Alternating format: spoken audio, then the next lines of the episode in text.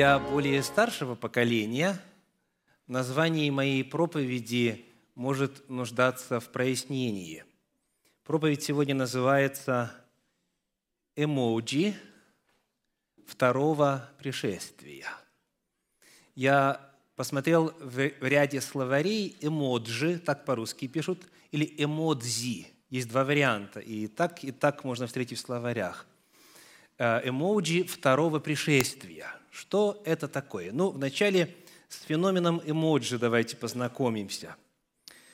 Вы знаете, исходя из своего собственного опыта, что одно и то же слово можно произнести с совершенно разной интонацией, и смысл его может поменяться на прямо противоположный.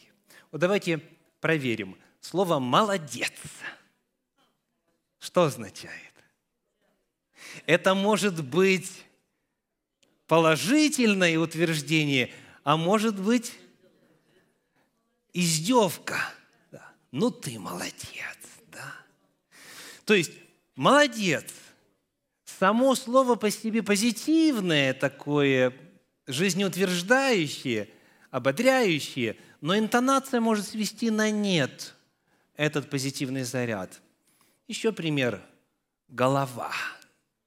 О ком говорят? Он голова. Слово «голова» можно произнести так, что человек получит, как это у нас называют,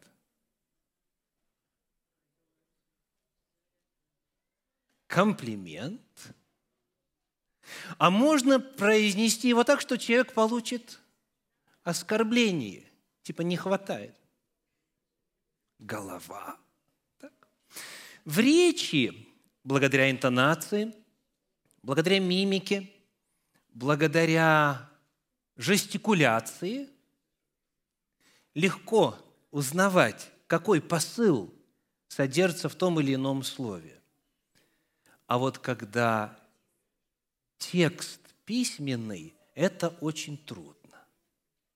Когда текст письменный, когда нету ни эмоций, нету ни интонации, нету ни мимики, ни жестикуляции, порой бывает трудно передать, вот что именно хочет сообщить сообщающий. И потому возможны казусы. Шутит ли человек, всерьез ли так считает, задает ли он риторический вопрос и так далее – и вот чтобы попытаться вот в этой речи, которая на текст положена, в особенности, если это краткие текстовые сообщения, в свое время, в 90-е годы, появился вот такой феномен. Говорят, что это дело пошло э, из Японии. Это, собственно, термин происхождения оттуда, эмоджи – или эмодзи, если в других в, э, вариантах. И сейчас это дело приобрело очень такой широкий размах. Давайте в целях иллюстрации покажем. Вот. Скажите, если после текстового сообщения, вот, допустим, человеку говорят «добрый день», и потом вот такая эмоджи стоит, что имеется в виду? Но это очень хороший день.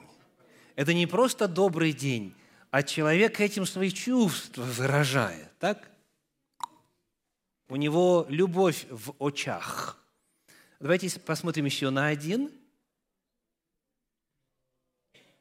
И вот человек, получивший такое сообщение, добрый день и сердечки, думает, что же это самое, что же это она имеет в виду, да? То есть бывает, что люди, переписываясь при помощи портативных электронных устройств, пользуются вот этими эмоджи без слов. То есть что-то написал, а тут вот такое а, посылает, да? И что это означает?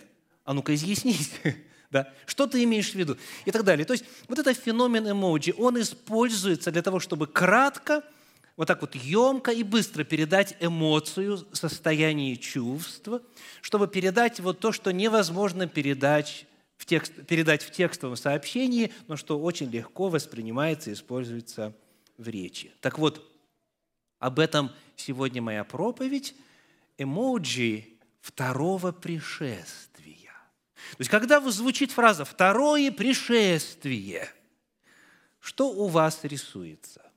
Вот какой бы вы знак выбрали? У некоторых вот такой, да? Второе пришествие. А что, уже первое было? А кто пришел? А для чего пришел? Многие люди не в курсе, многие люди не знают.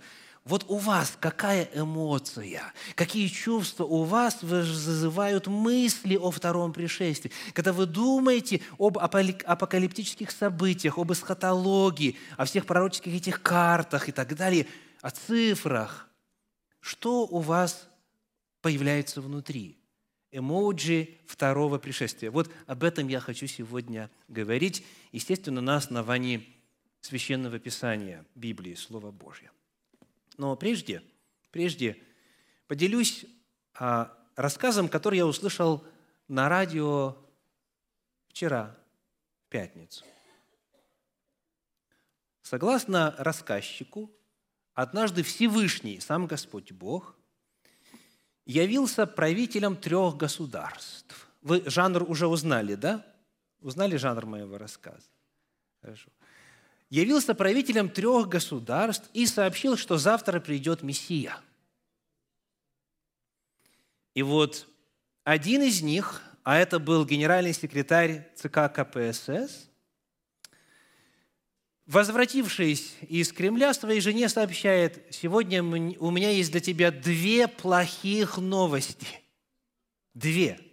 Первая. Оказывается, Бог есть. А это же атеистическое правительство. Так сколько учили, сколько перевоспитывали, творили, плодили безбожников. Нет, оказывается, оказывается, Бог есть. Это первая плохая новость. И вторая плохая новость. Завтра конец света – завтра конец света. То есть он услышал, что завтра придет Мессия, у него в сознании две плохих новости. Бог есть, и второе – завтра конец света. Когда второй предводитель государства, это был президент Соединенных Штатов Америки, пришел из Белого дома и поделился с женой своей вестью, своим откровением. Он говорит, у меня есть одна новость хорошая, а другая новость плохая. С какой начинать? Ну, начали с хорошей. Он говорит, хорошая новость в том, что Бог есть. Мы всегда верили, верили в Бога. Мы и на деньгах написали, да, Богу мы доверяем, in God we trust. У нас и в Конституции one nation under God, один народ под Богом и так далее. То есть, слава Богу, Он на самом деле есть, Он реален. Ну, а вторая весть плохая какая? Завтра конец света – а нам-то так хорошо, тут у нас все гладко, хорошо и безопасно, и отрегулировано, и, отлажено. Завтра, а завтра все это заканчивается. И вот третий предводитель, это был премьер-министр Израиля. Он приходит к своей жене и говорит, у меня есть две хороших новости. Первая. Бог есть.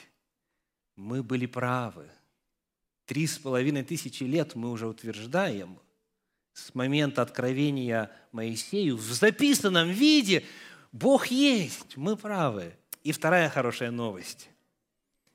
Завтра все палестинские территории будут нашими. Мессия приходит, и Мессия восстановит справедливость. И, наконец-то, все проблемы будут решены. Барух Хашем, благословен Господь. Завтра все палестинские территории будут нашими. Вопрос, дорогие, каковы ваши эмоции, когда вы размышляете о пришествии Мессии? Когда вы думаете об ожидании второго пришествия Иисуса Христа, когда вы задумываетесь на тему о будущем, о конце, о последних событиях, что вас наполняет, какие эмоции, какие чувства? Распространенное явление – это размышляя об этом, наполняться страхом. Страхом. Я правду говорю или нет? Очень широко распространено. Мысль, размышление, раздумье о втором пришествии Христа сопровождать страхом. Несколько примеров. 6 числа, 6 месяца, 6 года в районе Большого Сиэтла среди русскоязычных верующих распространилось пророчество о том, что 6 июня 2006 года западное побережье США обвалится в океан. И посему надо спешно продавать недвижимость и переселяться куда? В центральные штаты страны. В качестве доказательства приводился как раз отрывок из книги Откровений. Число 666.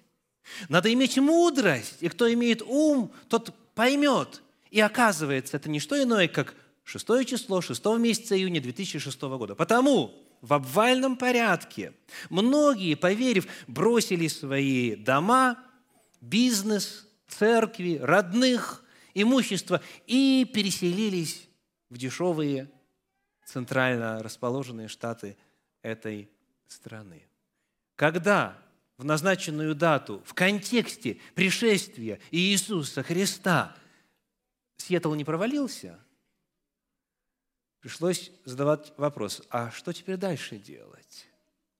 То есть вот этот вот страх, как только последние события, как только 666, как только размышляешь о близости второго пришествия, сразу же какие-то волнения, сразу же какая-то тревога появляется.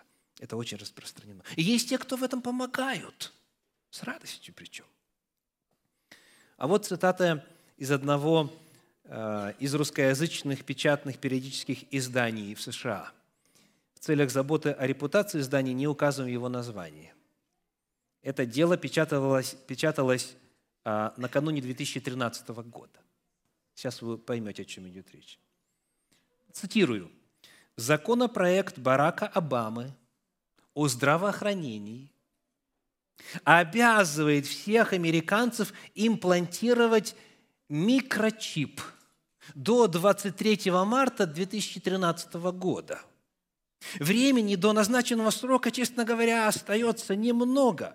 То, что начинается как простая имплантация микрочипа, может стать технологией, где в будущем вы должны будете поклоняться Антихристу как Богу и отвергнуть Иисуса Христа как Господа. Страх – страх, страх. 23 марта все будут имплантированы, всем будет вживлен микрочип, и потом через него будут воздействовать на ваш мыслительный процесс, и вам будут мысли посылать, и так далее, и так далее. Страх, страх, страх. Относительно недавно прислали мне видеоролик, там 20 с чем-то минут, где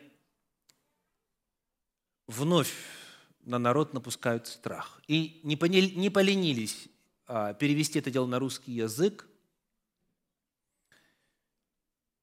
И оказывается, на нашу радость есть еще один повод для страха. Вот, большинство церквей в Соединенных Штатах Америки объединены в так называемые некоммерческие корпорации. Корпорация – это значит, что это не как сказал один проповедник, не частная лавочка, а это именно организация. А российская терминология а, использует такой термин – некоммерческая организация. Некоммерческая организация. То есть это именно когда организация, значит корпорация. Ну, как бы то ни было. То есть, что церкви, большинство церквей в США объединены в некоммерческие корпорации, значит, вот что скоро начнется, согласно автору этого видеоролика – государство скоро будет заставлять церковь венчать гомосексуалистов. Если ты корпорация, значит, должен действовать по федеральному законодательству, которое считает, что брак между женщиной и женщиной, мужчиной и мужчиной а, – это право, которое нужно защищать. Потому, если вы принадлежите какой-либо церкви, которая является частью некоммерческой корпорации, значит, скоро у вас в церквах – начнется венчание гомосексуалистов. И потому, чтобы избежать этого апокалиптического ужаса, срочно выходите из церквей. Выходите из церквей, будьте сами по себе. Снова нагоняется страх. И так далее. Почему-то у очень многих, контексте размышления о втором пришествии Иисуса Христа появляется масса страхов, масса страхов. Успею ли приготовиться или нет? А все грехи нужно будет оставить, или можно какие-то протащить? А нужно быть абсолютно полностью совершенным, или на 98% совершенным? Страх, страх, страх. А куда Папа Римский поехал? А куда Владимир Путин поехал? А что означает тот закон? А что означает э, визит Обамы туда-то и туда-то? Человек живет в страхе, ожидая грядущих событий, и признаки узнает везде, в каждом новом новостном сообщении. Страх, страх и страх. Потому в этом контексте очень насущно звучит следующий вопрос. Как реагировать на апокалиптические события согласно Библии?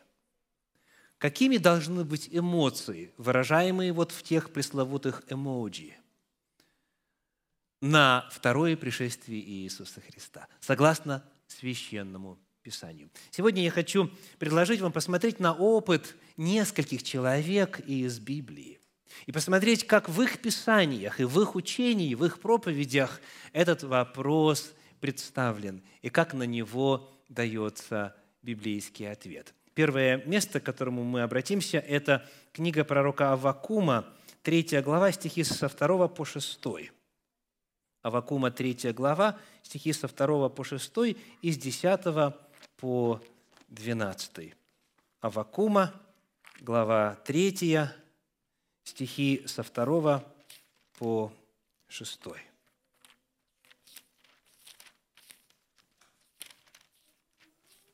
Михея, Наума, Авакума. Читаю. «Господи, услышал я слух Твой и, что написано, убоялся. Господи, соверши дело Твое среди лет, среди лет яви его, в гневе вспомни о милости. Бог от Фимана грядет, и святый от горы Фаран. Покрыло небеса величие Его, и славою Его наполнилась земля. Блеск ее, как солнечный свет, от руки Его лучи, и здесь тайник его силы, пред лицом его идет язва, а по сторонам, а по стопам его жгучий ветер. Он стал и поколебал землю, воззрел и в трепет привел народы. Вековые горы распались, первобытные холмы опали, пути его вечные. Что описывается – пришествие Господне, когда Он приближается к земле. Стихи с 10 по 12. «Увидевши Тебя, вострепетали горы, ринулись воды, бездна дала голос свой, высоко подняла руки свои, солнце и луна остановились на месте своем пред светом летающих стрел Твоих, пред сиянием сверкающих копьев Твоих. В гневе шествуешь Ты по земле и в негодовании попираешь народы. Вот эта картина. Картина пришествия Господня. И когда читаешь, в действительности становится страшно. Сказано, пророк говорит, я услышал и убоялся. Давайте покажем вот соответствующую эмоджи. Вот, то есть это уныние, это подавленность, грусть, страх –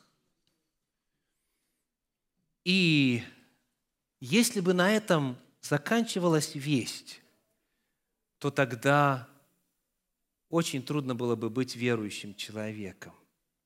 Давайте читать дальше. Буквально начиная со следующего стиха, с 13 и до конца главы. Сказано, «Ты выступаешь для спасения народа твоего, для спасения помазанного твоего, ты сокрушаешь главу нечестивого дома, обнажая его от основания до верха. И для чего Господь идет вот в этой славе, в этом величии, с этими землетрясениями, с этим шумом, ревом, с этими катаклизмами? Ты идешь для спасения, аллилуйя! Ты идешь для спасения народа твоего – ты идешь для того, чтобы сокрушить главу нечестивых. Ты пронзаешь копьями его главу вождей его. когда они, как вихрь, ринулись разбить меня в радости, как бы думая поглотить бедного скрытно. То есть, когда праведных, когда представители народа Божия вот-вот готовы уничтожить и поглотить, Господь является для спасения. Ты с конями твоими проложил путь по морю через пучину великих вод. Я услышал, 16 стих, и вострепетала внутренность моя – при вести о сем задрожали губы мои, боль проникла в кости мои, и колеблется место мое подо мною. Сделаем паузу.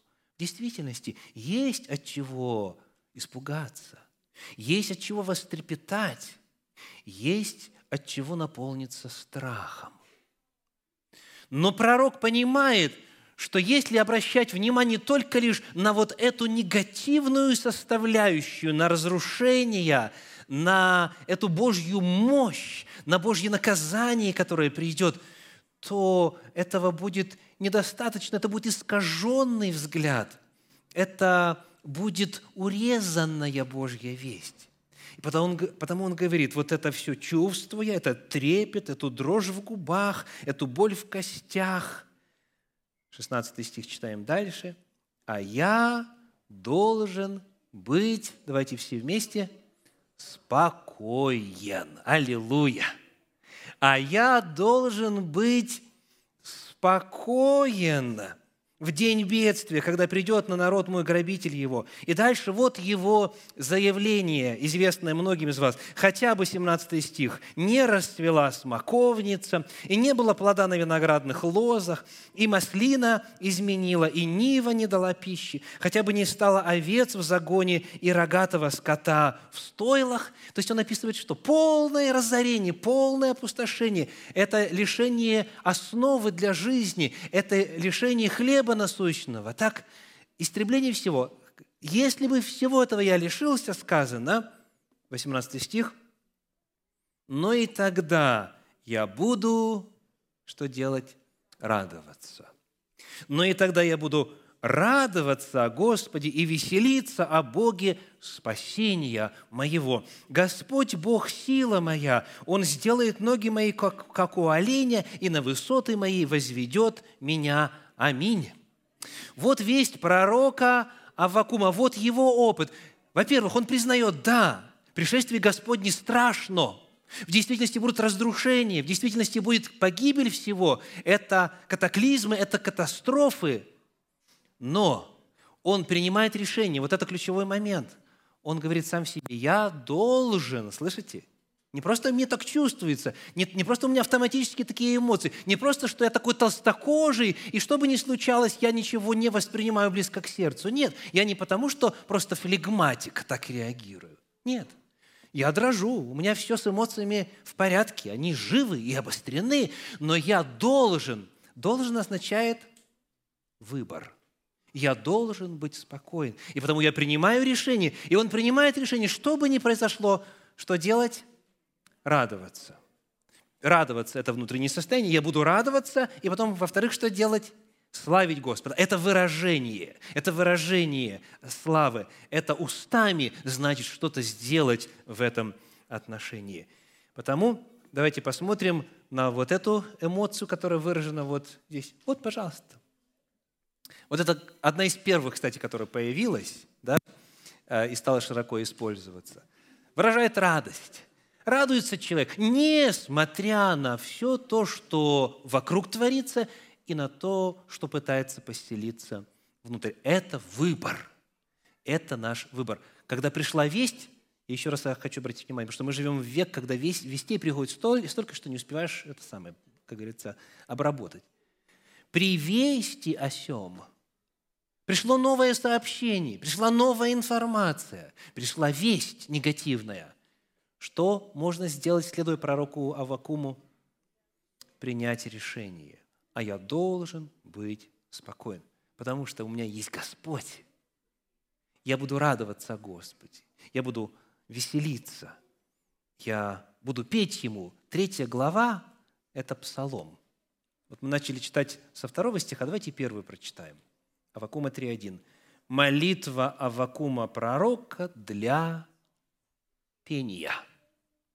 Это песнь.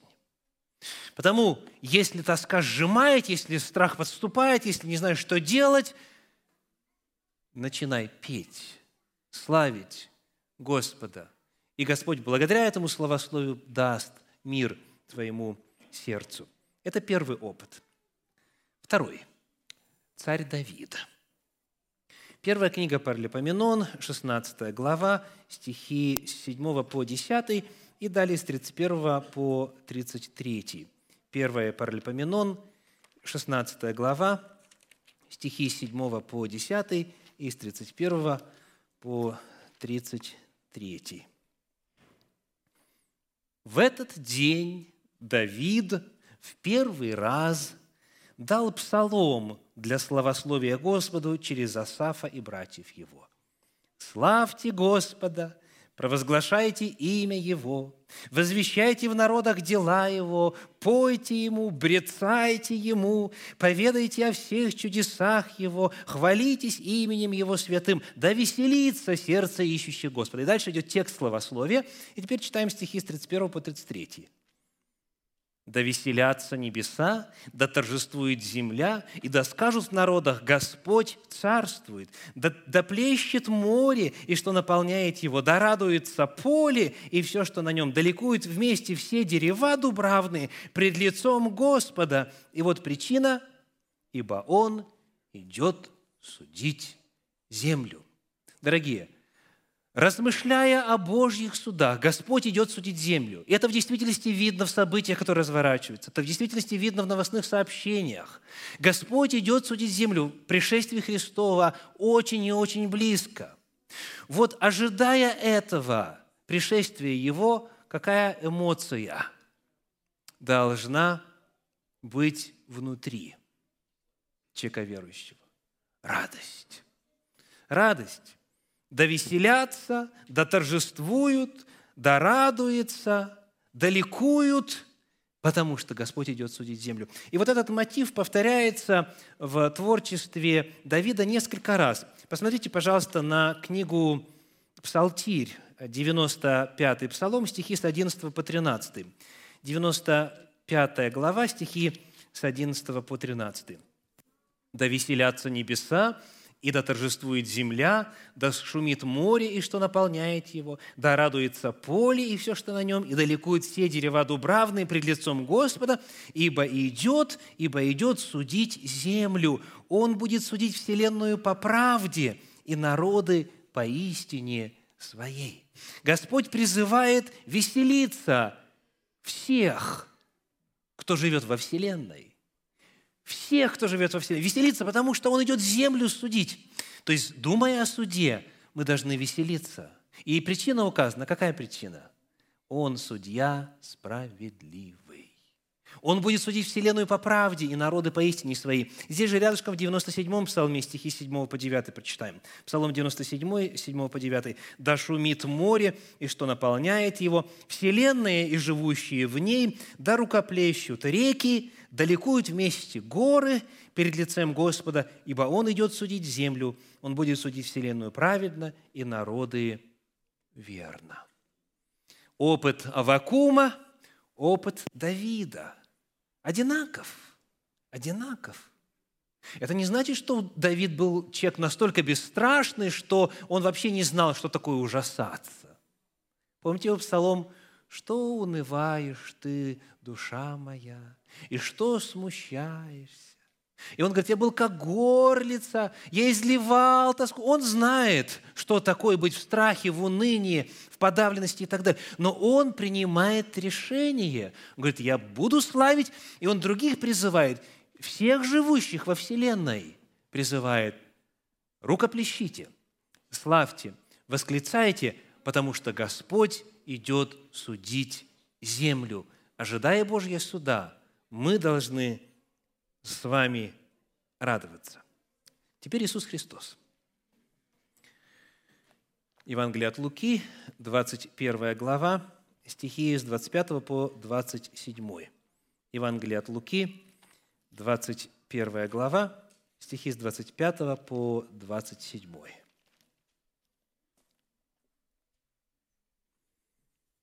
И будут знамения в солнце и луне и звездах, а на земле уныние народов и недоумение, и море вошумит и возмустится. Люди будут издыхать от страха и ожидания бедствий, грядущих на Вселенную, ибо силы небесные поколеблются. И тогда увидят Сына Человеческого, грядущего на облаке силою и славою великою. Итак, какую эмоджи надо использовать для передачи состояния мира накануне пришествия? Что у нас сказано? Уныние, недоумение, издыхать от страха и ожидания бедствий. Давайте посмотрим, вот такая подойдет? Да? Вот, вот состояние. Ужас, ужас, ужас. А теперь читаем дальше, следующий стих, к чему мы призваны. Это так вот мир реагирует, так? К чему мы призваны. Луки 21, 28. Слова Иисуса Христа. «Когда же начнет это сбываться?» То есть еще Христа нету, начинают сбываться признаки. Когда начнет это сбываться, тогда восклонитесь и поднимите головы ваши, потому что приближается избавление ваше. Аллилуйя! То есть, когда ты видишь, что все в мире происходит, как и предсказано, как и наши пионеры давным-давно провозглашали, как апостолы и пророки ранее того еще провозвещали, то эмоция должна быть какая? Подними голову, потому что твое избавление приближается. Приближается самое радостное событие для тебя. Восклонитесь и поднимите головы ваши, потому что избавление ваше приближается. Давайте посмотрим вот на эту. Вот. Вот это реакция. Вот такая должна быть реакция у святых Всевышнего. Так? Вот, когда читаешь новостные сообщения. Теперь это же самая проповедь Иисуса Христа, так называемая проповедь на горе Илионской, по 24 главе Евангелия от Матфея. Прочитаем с вами там 6 стих, Матфея 24, 6. Матфея 24, 6. «Также услышите о войнах и о военных слухах». Страшно, правда? Да, страшно. Также услышите о войнах и о военных слухах. Смотрите, не ужасайтесь, ибо надлежит всему тому быть. Но это еще не конец. Итак, Христос говорит, вместо того, чтобы вместе с людьми, не знающими Меня, не знающими Слова Божие, не знающими пророчеств Священного Писания, вместо того, чтобы вместе с людьми, живущими в мире, быть в страхе, в унынии, в тоске, Наоборот, распрямьтесь, поднимите голову ввысь и не ужасайтесь, не бойтесь, не трепещите, не трепещите. Давайте посмотрим вот на этот значок. Вот так ведут себя те, кто не знает Бога, когда слышат о войнах и о военных слухах. Но так мы не должны себя вести. Не ужасайтесь, не ужасайтесь. Ничего нового в мире в плане зла и греха не произойдет. Увеличится объем. Христос говорит, и это будет, но это не конец, и это будет, но это не конец. Нечему удивляться. Дьявол здесь правит. Но Господь дал нам духа не боязни, а силы. Наша реакция совершенно иная, говорит Священное Писание. Итак, у нас был опыт Авакума, опыт Давида, учение Иисуса. Давайте посмотрим на апостола Петра. 1 Петра, 1 глава, стихи 6 по 8. 1 Петра, 1 глава, стихи 6 по 8. «О сем радуйтесь, поскорбевши теперь немного, если нужно, от различных искушений, дабы испытанная вера ваша оказалась драгоценнее гибнущего, хотя и огнем испытываемого золота, к похвале и чести и славе в явлении Иисуса Христа, которого не видевши любите, и которого доселе не видя, но веруя в Него, радуетесь радостью неизреченную и преславную. Аллилуйя! Смотрите, Петр говорит, даже если есть испытания, даже если есть искушения, даже если есть скорби, поскорбевши теперь немного, так радуйтесь. Радуйтесь, потому что вы ожидаете явления Иисуса Христа в чести и славе. Вы Его любите, вы Его любите, вы в Него верите. Потому надо радоваться. Иные эмоции неуместны – а если нет любви к Спасителю, если нет веры, то тогда можно вести себя как весь остальной мир. Рядышком в 4 главе этого же послания, 1 Петра 4 глава, стихи 12 и 13. «Возлюбленные, огненного искушения для испытания вам посылаемого не чуждайтесь, как приключение для вас странного, но как вы участвуете в христовых страданиях, радуйтесь, да и в явлении славы Его возрадуетесь и восторжествуете. Очень важная мысль. Кто будет радоваться в явлении Христова во время Его пришествия?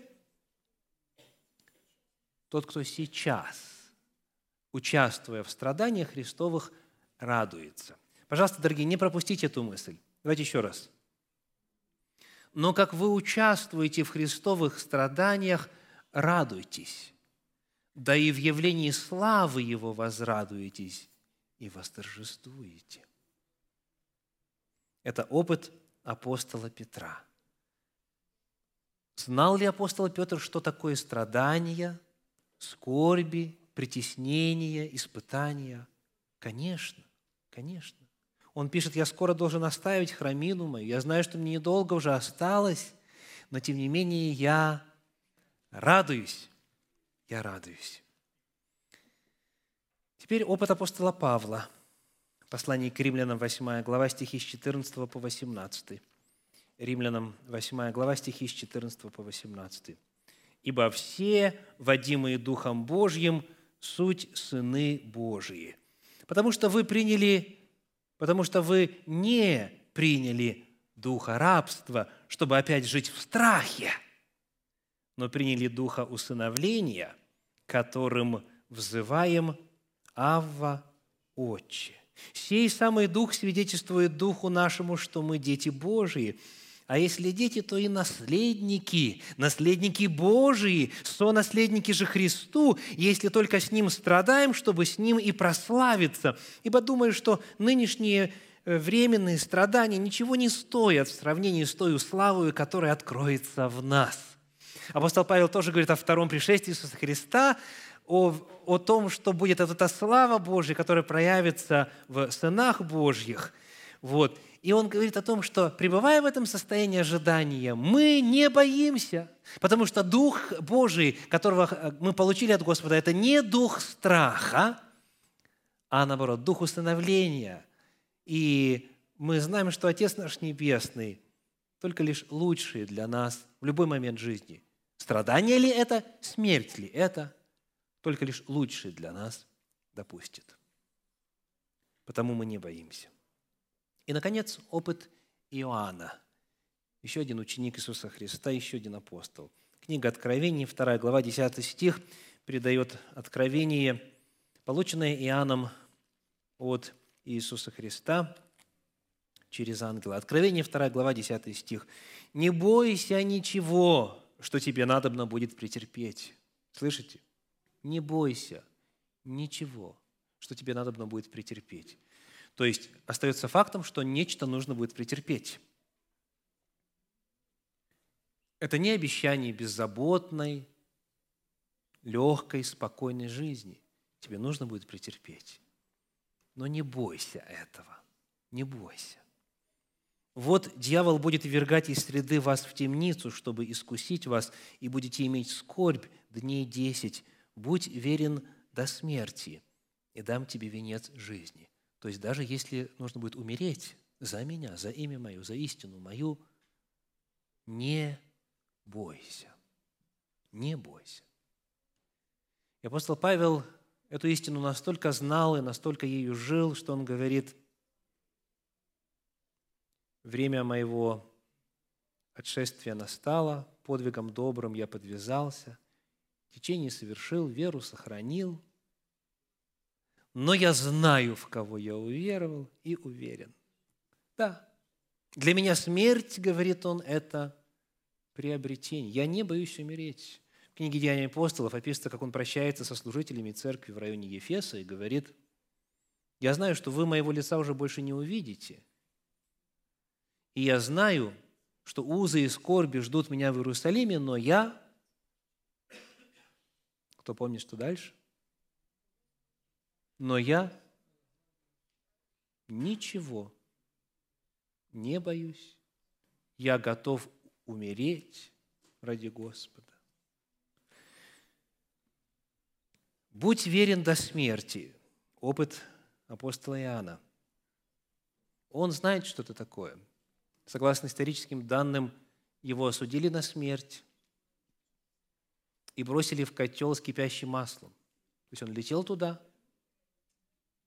готовясь умереть. Но Господь сотворил чудо, и подобно вот тем юношам в огненной печи, он оказался цел и невредим. То есть он знает, что такое быть верным до смерти, но он спокоен. Он не боится. И нам говорит, не бойтесь, ничего. У нас есть обетование. Я не дам вам быть искушаемыми сверх сил, но в искушении пошлю облегчение, так чтобы вы могли перенести. Потому что бы нам ни пришлось испытать, искушение, гонение, преследование или даже смерть, Господь говорит, не бойся, я тебе дам силы это все преодолеть. Сегодня наша тема – эмоджи второго пришествия. Что у вас в сердце, в мыслях, в душе – когда вы думаете на тему о конце света, так называемом. Что бы вы сообщили, придя домой? У вас две плохих вести, одна плохая, другая хорошая, или две добрых? Как вы оцениваете вести вокруг вас? Моджи второго пришествия. Как сказал некто, второе пришествие Иисуса Христа – это не конец света, а конец тьмы. Это самое радостное событие для всех ожидающих возвращения Господа во славе. Потому что бы ни произошло, через какие бы невзгоды, испытания, преследования нам не пришлось бы пройти, мы можем радоваться. И решение об этом нужно принять уже сейчас. Потому напоследок я приглашаю всех, кто принимает эту весть из Слова Божьего, осуществить исповедание веры. Будет три отрывочка показано на экране. Если вы принимаете верою то, что здесь есть, то, что Слово Божье выражено, то, что оно открывает, я приглашаю вас произнести это вслух, ясно, громко, отчетливо. Первый отрывочек, книга Псалтирь, 22, 4. Готовы? «Если я пойду и долиною смертной тени, не убоюсь зла, потому что Ты со мною, Твой жезл и Твой посох, они успокаивают меня». Псалом 45, стихи 2 и 3. «Бог нам прибежище и сила, скорый помощник в бедах, посему не убоимся» хотя бы поколебалась земля, и горы двинулись в сердце морей. Не убоимся. И напоследок послание евреям, 13 глава, стихи 5 и 6, начиная со слов «Ибо сам сказал». «Ибо сам сказал, не оставлю тебя и не покину Тебя, так что мы смело говорим, Господь мне помощник, и не убоюсь, что сделает мне человек. Аминь.